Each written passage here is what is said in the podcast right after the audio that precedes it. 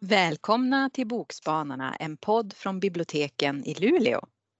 Och vi som pratar är Magnus, Cecilia och Julia. Och nu ska det bli kanske inte riktigt läskigt men något åt det hållet. För vi ska prata om gotiska skräckromaner. Alla som är insatta i genren vet ju vad det handlar om.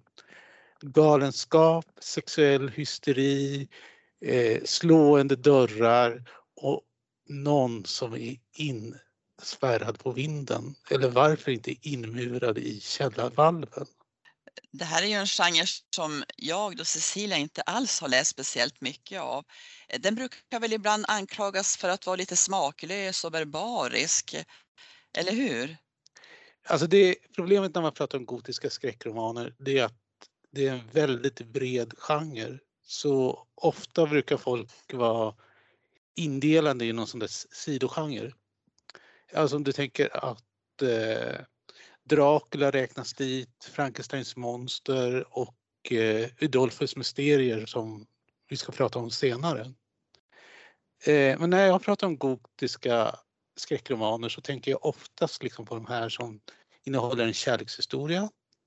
Det ska vara någon liksom sån där, eh, slags förhöjt tillstånd. Alltså, man befinner sig inte i verkligheten utan i någon sån symbolisk dröm där allt betyder något annat än det är. Om man ser något som rör sig inne i tapeten så är det antagligen en själv eller så är det ens älskade som man drömmer och längtar så mycket efter så att de materialiserar sig där trots att de har varit döda i flera år. Det är en av de äldre genrerna. Den första kom på 1700-talet och det är också faktiskt en genre så, där kvinnor har skrivit eh, ofta. Därför att det har på något sätt varit ett sånt där rum som manliga författare inte riktigt har velat befinna sig i eller inte tyckt har varit speciellt mycket värt. Och då har kvinnor kunnat beskriva den där känslan att eh, vara utlämnad. Som faktiskt är ett öde som många kvinnor har levt under under flera hundra år. Alltså det är ju inte förrän i början av 1900-talet som kvinnor har kunnat bli myndiga. Och innan dess så hade de inte möjlighet att fatta egna beslut.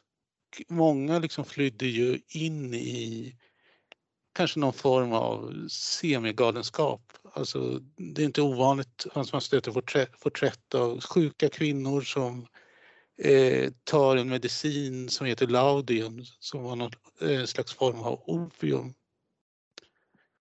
och i och med att de var besvärliga, tog upp plats, var det ganska bekvämt ifall de, att de låg i någon slags eh, drömkoma på sitt rum och inte bråkade eller liksom skämde ut sig. Jag tänkte att jag skulle börja. Jag har ju läst en av, jag har ju läst eh, en av genrens pionjärer, Anne Radcliffe. Ooh. Ja, och eh, hon inspirerade ju många efterföljare med sin bok och det är ju Odulfos mysterier. Och det är ju ett riktigt praktverk i två volymer på över 900 sidor sammanlagt som jag har läst under två veckor. Eh, och den publicerades första gången 1794 och då var det i fyra volymer. Och jag hörde först talas om Odulfos mysterier. Det var när jag läste Northanger Abbey av Jane Austen. Och där kan man ju eh, inflika att det är faktiskt en parodi på gotiska skräckromaner.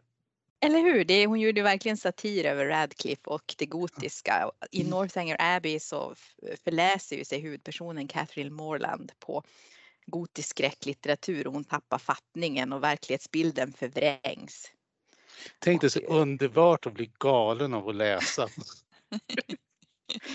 Nästan och då, Ja, eller hur? Då tänker man ju, ja, men den här, den här Odulfos mysterier tänkte jag, ja men den vill jag läsa en dag utan att då vara medveten om hur många sidor den var på. Och den tar ju verkligen med en på en resa. Alltså det är ju ett drama med många miljöbeskrivningar och det finns ju stoff till en hel dramaserie i flera säsonger i den här boken. Vi har ju allt från tragiska dödsfall, förskingring av pengar, första kärleken, Oförstående förmyndare, inställda bröllop, oväntade giftermål, långa resor, hasardspel, mystiska händelser, dueller, fångar i torn, kidnappning och såklart massa, många svimningar på grund av alla känslostormningar. Och det här är ju bara i volym 1. Det som jag beskriver. Och hur ska då vår kära huvudperson Emily Sant eh, och Bert klara det här? Kan man undra. Mm. Ja, eller hur? Och Emily har en lycklig barndom. Hon är en känslomänniska, men hennes far har gjort allt för att uppfostra henne att förtrycka sina känslor. För låter man dem styra, då kan det gå illa. Man ska vara rationell i allt. Det är ju det på 1700-talet, det var det här med den rationella människan. Och Emily är eh, oskuldsfull, oförstörd, men hon är inte dum. Men Emily förlorar sina föräldrar i febersjukdom med kort mellanrum och hon måste flytta från sitt älskade föräldrahem till sin faster Madame Cheron som får ansvar för henne för att hon är mm, eh, och under en rundresa med sin far kort innan han dör träffar hon en ung man som heter Valancourt som hon blir förtjust i och han blir förtjust i henne. Och nu när hon är hos sin faster då får hon tillstånd att gifta sig med honom när det kommer fram att han är släkting med en framstående dam som Emelies faster gärna vill umgås med. Men hastigt och lustigt blir bröllopet inställt när fastern gifter sig med vad hon tror är en italiensk adelsman, Montoni. Och det beger sig på resa till Italien. Och snart efter bara 300 sidor så hamnar då sällskapet i Montonis gotiska borg i italienska Apenninerna, Udulfo. Och här är det tryckande stämning. Och Emily blir tilldelat ett rum med en extra dörr till, ut till ett dolt trapphus som inte går att låsa. Det känns ju inte tryggt och hon får inte byta rum. Det hörs knarrande ljud, mystisk musik och Emily vet inte vad hon ska tro.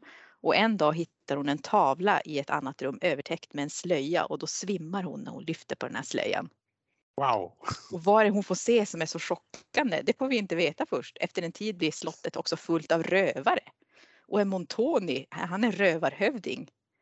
Vad är det som händer egentligen? Så här är en bok om den här oskuldsfulla människan som försöker göra sitt bästa för att få pli på sina känslostormar. För att det är ju bäst att ha kontroll när man är omgiven liksom av ormar som ska försöka sno ens arv. Kan hon behålla sin styrka och sina känslor nu för Valancourt när hon är fången i det här skräckpalatset?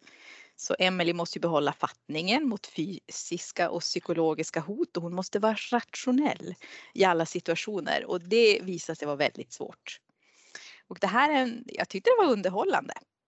Den var lite för lång kanske lite för mycket miljöbeskrivningar på sina ställen och den var väldigt komisk ibland eh, i, eh, i känsloyttringar.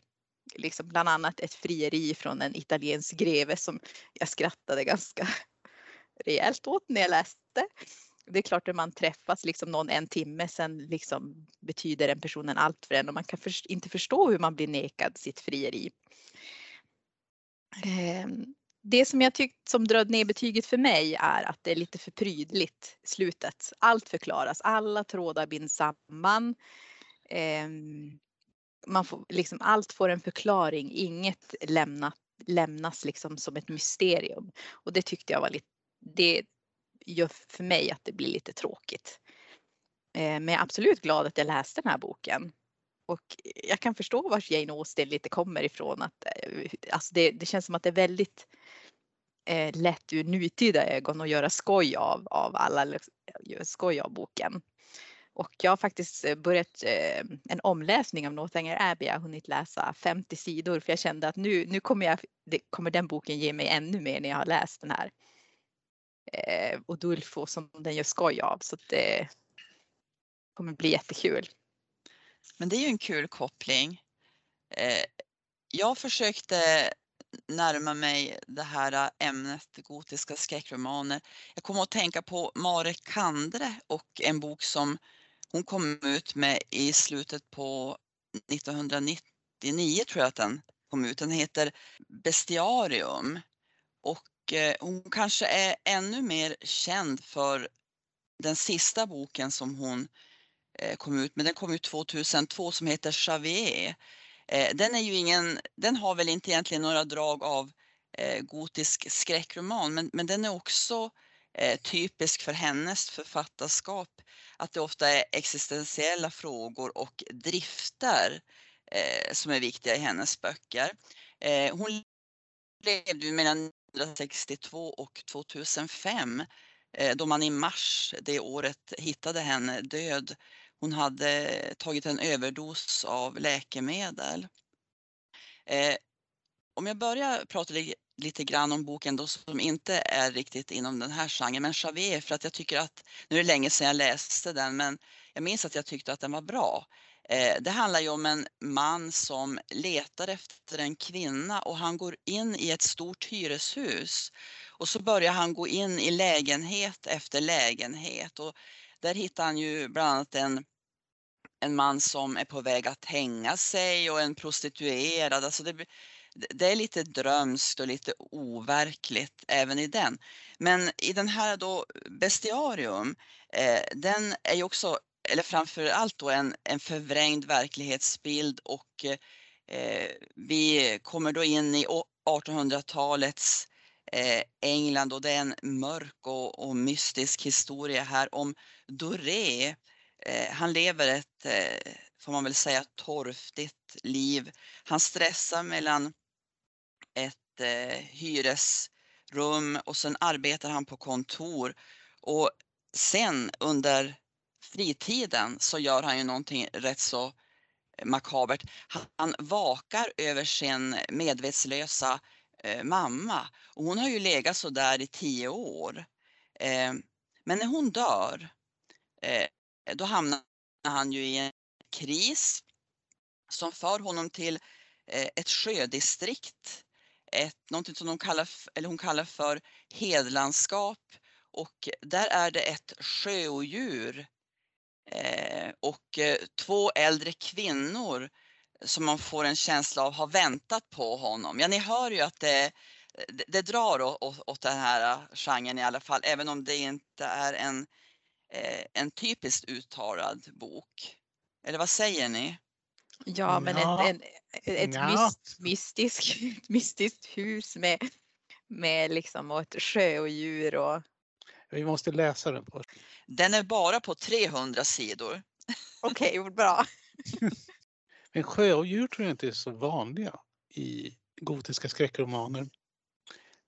Eh, nu avbryter jag dig Cecilia, är du färdig? Eh, nej, nej, nej, jag hade inget mer att säga just om den här boken, men jag, jag tycker att, att hon skriver eh, på ett mycket speciellt sätt. Mm. Eh, att om man bara vågar närma sig hennes författarskap så har det mycket att ge. Så hon är nästan favoritförfattare, eller i varje fall en författare som du uppskattar mycket? Eh, jo, men det, jag kände det nu när jag läste den här Bestiarium, för den eh, Javier har jag ju läst tidigare, mm. ganska nära när den kom ut, gissar jag, 2002. Eh, så att det här var som ett, en återkoppling till hennes författarskap. Jag ska prata om Joyce Carol Oates, Det fördömda. Det är Stephen King har sagt att det är en postmodern eh, gotisk skräckroman. Och då kan man ju undra, vad är det? Det som är speciellt med, med Oates, det är ju liksom att hon är, skiftar väldigt mycket mellan eh, alla böcker hon skriver. Och hon har skrivit ganska många gotiska skräckromaner. När hon gör det, hon, då blir hon någon slags eh, författararkeolog. Alltså hon imiterar inte bara innehållet eller använder sig av innehållet och, utan hon använder sig av hela språket. Så eh, hon lyckas anta någon sån där knastertorr kvalitet. Och i just den här boken då så är, eh, är det en forskare, en litterär forskare som liksom berättar om hur han samlar på sådana här fall. Och just det här fallet det är, är Eh, ett utbrott av masshysteri i Princeton i början av 1900-talet.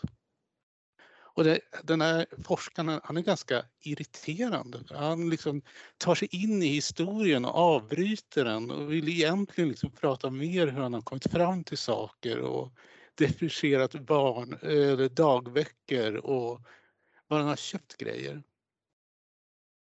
Och jag vet när man tittar på Goodreads så det är många som är väldigt irriterade på det. Jag ser det mer som hennes eh, på något sätt lek, hennes, eh, eh det är ett sätt att se någon som klär ut sig och blir en annan människa, en helt annan stil.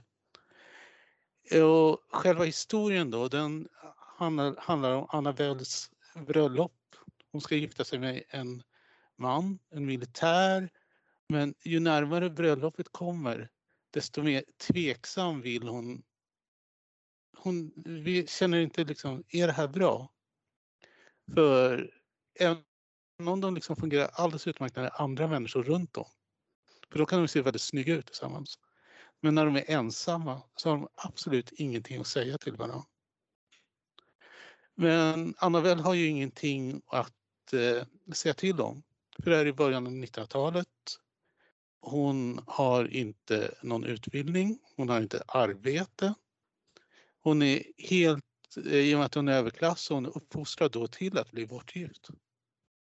Och då är det inte så lätt att säga nej. Men det gör hon. För under bröllopsceremonin så dyker det upp en mystisk främling som säger Annabelle, kom med mig. Och det gör hon. Och sen blir det bara värre. För han är inte snäll. Genom att liksom på det sättet som Oates berättar så hon lyckas eh, visa liksom ett samhälle som är präglat av sexism, rasism och en allmän intolerans och hur det glider in och ut i varandra. Hon visar de här kvinnorna då som är fångade i liksom någon slags eh, ständigt barnskap. Alltså i och med att det är överklasskvinnor, de har inte fått utbildning, Eh, männen gifter, eh, gifter sig oftast med kvinnor som är hälften så gamla som de själva. Och de vet också när de slutar att vara förtjusande eller förtrollande, de kommer antagligen förlora sina män till prostituerade. Och det är väl liksom mycket som driver den här boken, den här känslan av vanmakt, att man egentligen inte kan ändra någonting. Och även om man försöker så blir det inte så bra. Jag vet inte om man kan säga att den slutar lyckligt, men jag vet inte heller om man kan säga att den slutar olyckligt därför det här är liksom någonting som människor blir utsatta för. Väldigt märklig beskrivning, men det är så som jag känner för den. När jag lyssnar på den nu inför den här, här podden så kommer jag på ganska snabbt att jag har hört den här förut. Men den är så bra så jag lyssnar på den en gång till trots att jag borde lagt min energi på andra grejer. Och den här innehåller en av de mest skrämmande scener jag har läst. Och när jag återberättar den så, det är ju ingenting. Annabelle kommer in i trädgården. Det står en man hon aldrig har träffat. Han eh, håller en skära i handen.